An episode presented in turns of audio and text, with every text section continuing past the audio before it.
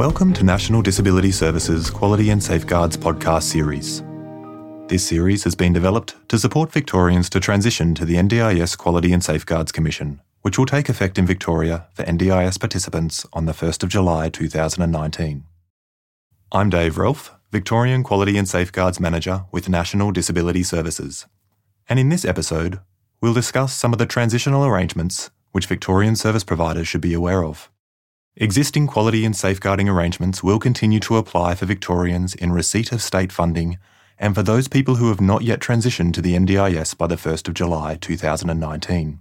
There will be a period of transition where providers who are supporting NDIS participants, as well as people receiving state funded services and supports, will need to comply with both state based and the NDIS Commission's quality and safeguarding arrangements.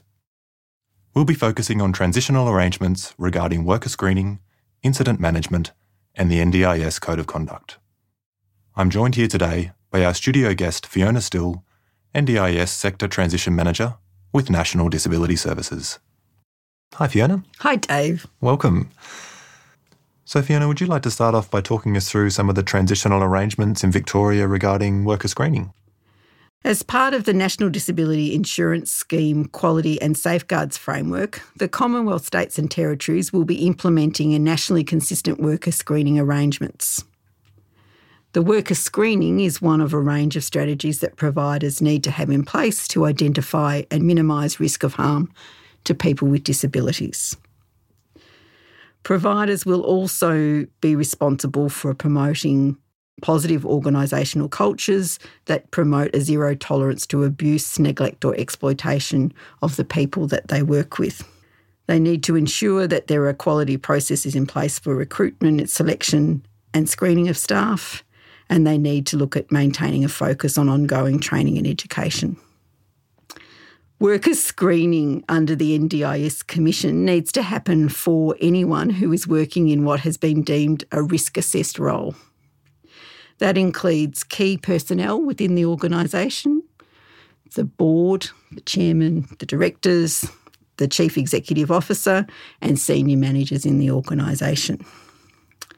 Any roles where the normal duties include direct delivery of services to people with a disability, and anyone else working in the organisation who is likely to have more than incidental contact with a person with a disability.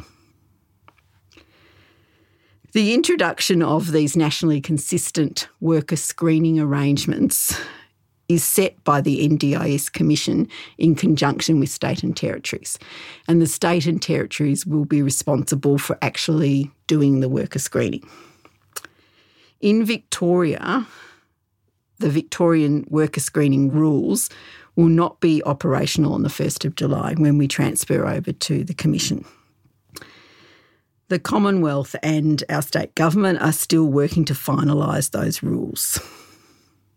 Whilst that finalisation process occurs, a policy has been developed by the Secretary of DHHS, and that will apply to worker screening for people working with NDIS participants in Victoria.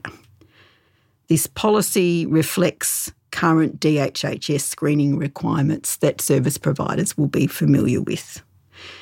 That includes looking at having police checks for staff, checking with the disability worker exclusion scheme for people who will work with children, having work working with children checks, and also referee checks and other screening processes.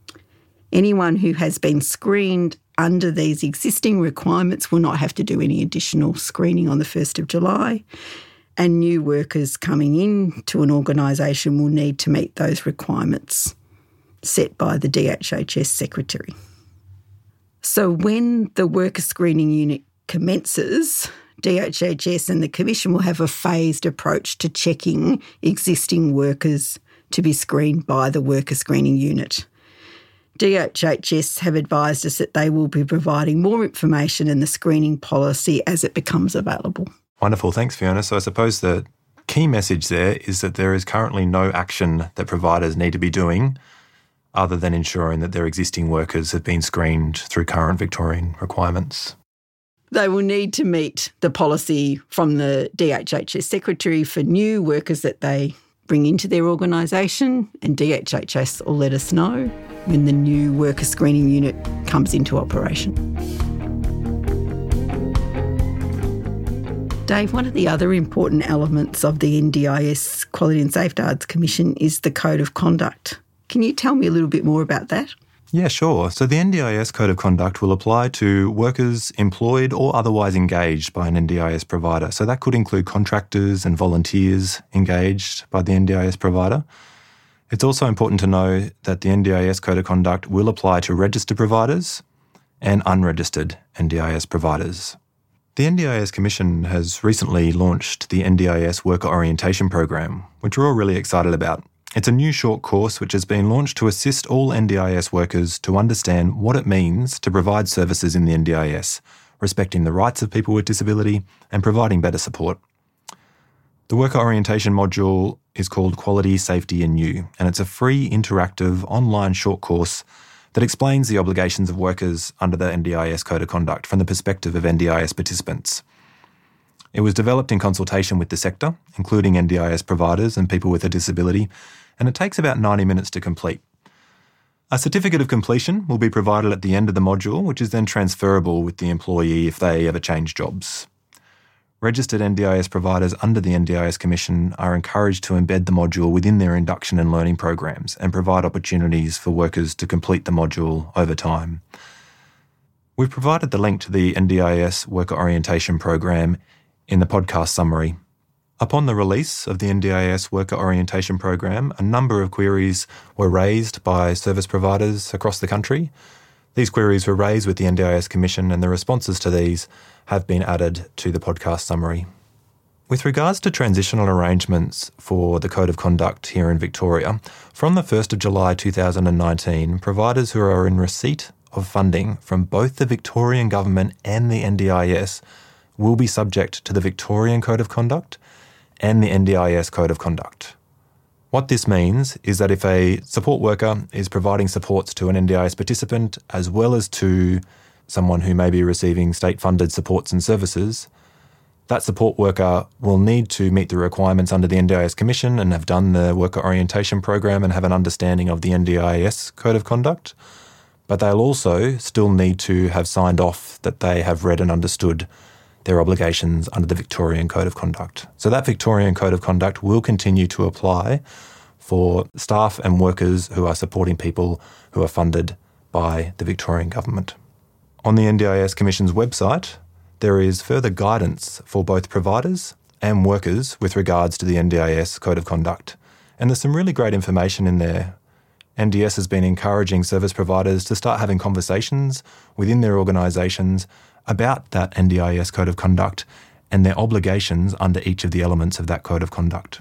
It's important that service providers are supporting the people who use their services and their families to understand the Code of Conduct also.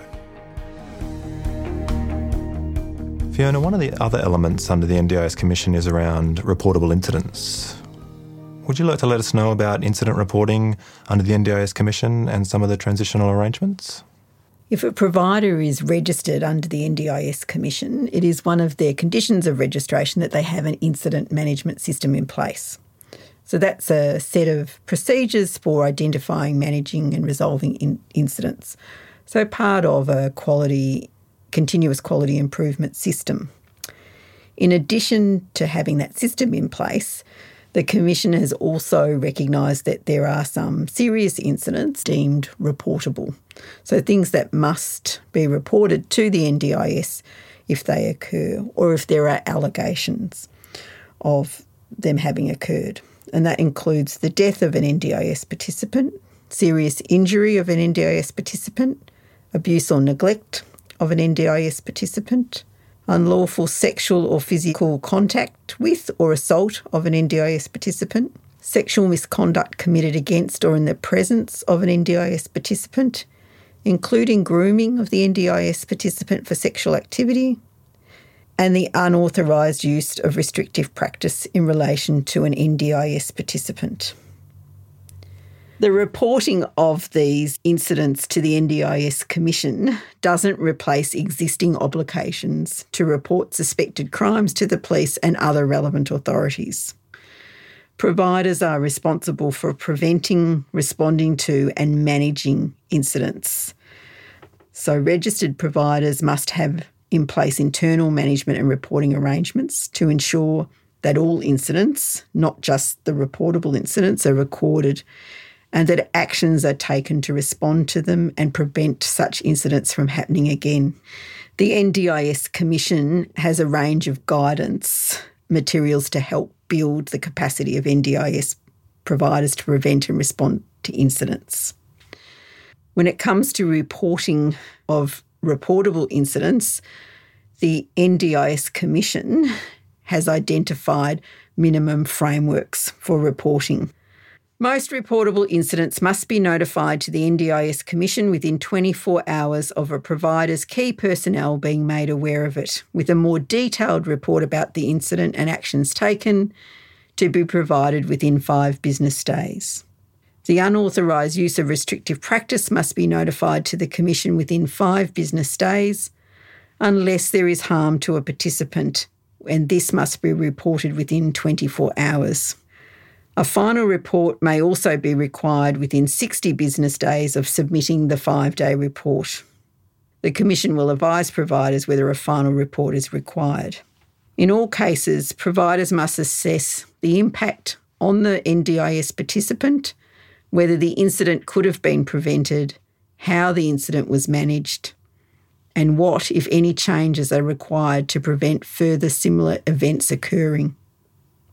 Registered providers must make their records available to auditors as part of their quality assurance process and contribute to the NDIS Commission's investigations relating to incidents.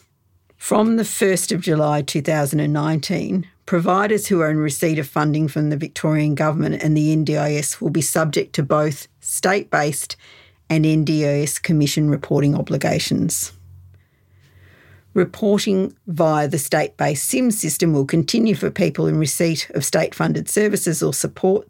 This includes any person who has not yet transitioned to the NDIS on the 1st of July 2019. Dave, can you tell us about what will happen for NDIS registered providers on the 1st of July this year? Yes, certainly. So, on the 1st of July 2019, providers who have previously been registered with the NDIA will automatically have their registration transitioned across to the NDIS Commission. So, there's really nothing that needs to occur other than await an email from the NDIS Commission outlining next steps. That email will arrive towards the end of June, and the email will go to the person who's listed as the contact person on the NDIS portal. So it's important that providers are making sure that that contact person is still currently working at your organisation and that it is the person who you want to receive that email outlining next steps. So providers in Victoria will receive a certificate of registration shortly before the 1st of July date in 2019. So these certificates will contain important information, and the most important piece is the period for which the registration is in force. So there'll be an expiry date listed on that certificate. And by that date, providers will need to commence the registration renewal process. The expiry date applied to the registration will take into account a whole range of things. So it looks at the complexity of supports and services currently registered for, It'll look at the legal status of the organisation, the date of the last independent audit against the, human services standards.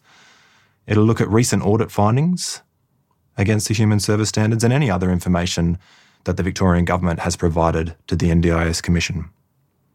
So, based on what we've seen in New South Wales and South Australia, it's likely that the first renewal date for Victorian providers will be around the 30th of September 2019. Providers will be required to have submitted their online application form for registration renewal by the renewal date identified on that certificate of registration, and they'll also be required to complete an independent review against the practice standards. Submitting this application form generates a scope of audit, which is the document that providers then use to approach auditors for quotes to undertake their audit against the NDIS practice standards that are applicable to them. So providers will have nine months from the registration renewal date by which to complete their audit. Even if a provider has a renewal date to start the process in, say, September 2019, they wouldn't need to complete their stage one audit until June 2020. And then for a certification audit cycle, it will comprise both an initial desktop audit and then a second on site audit within three months of the first. So the audit, Dave, is part of that checking by the Commission and ensuring that the quality and safeguarding standards have been implemented. Do providers need to be compliant before that auditing process is completed? Oh, absolutely. NDIS providers will need to be compliant with the practice standards that are applicable to them as of the 1st of July 2019. And they'll need to be evidencing in their audit how they've been meeting the practice standards throughout the time since the Commission comes into effect.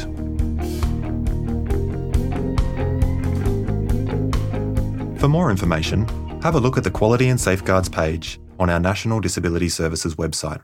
Keep your eye on the NDIS Commission's website for up to date information about quality and safeguarding arrangements and a range of resources to support providers and NDIS participants.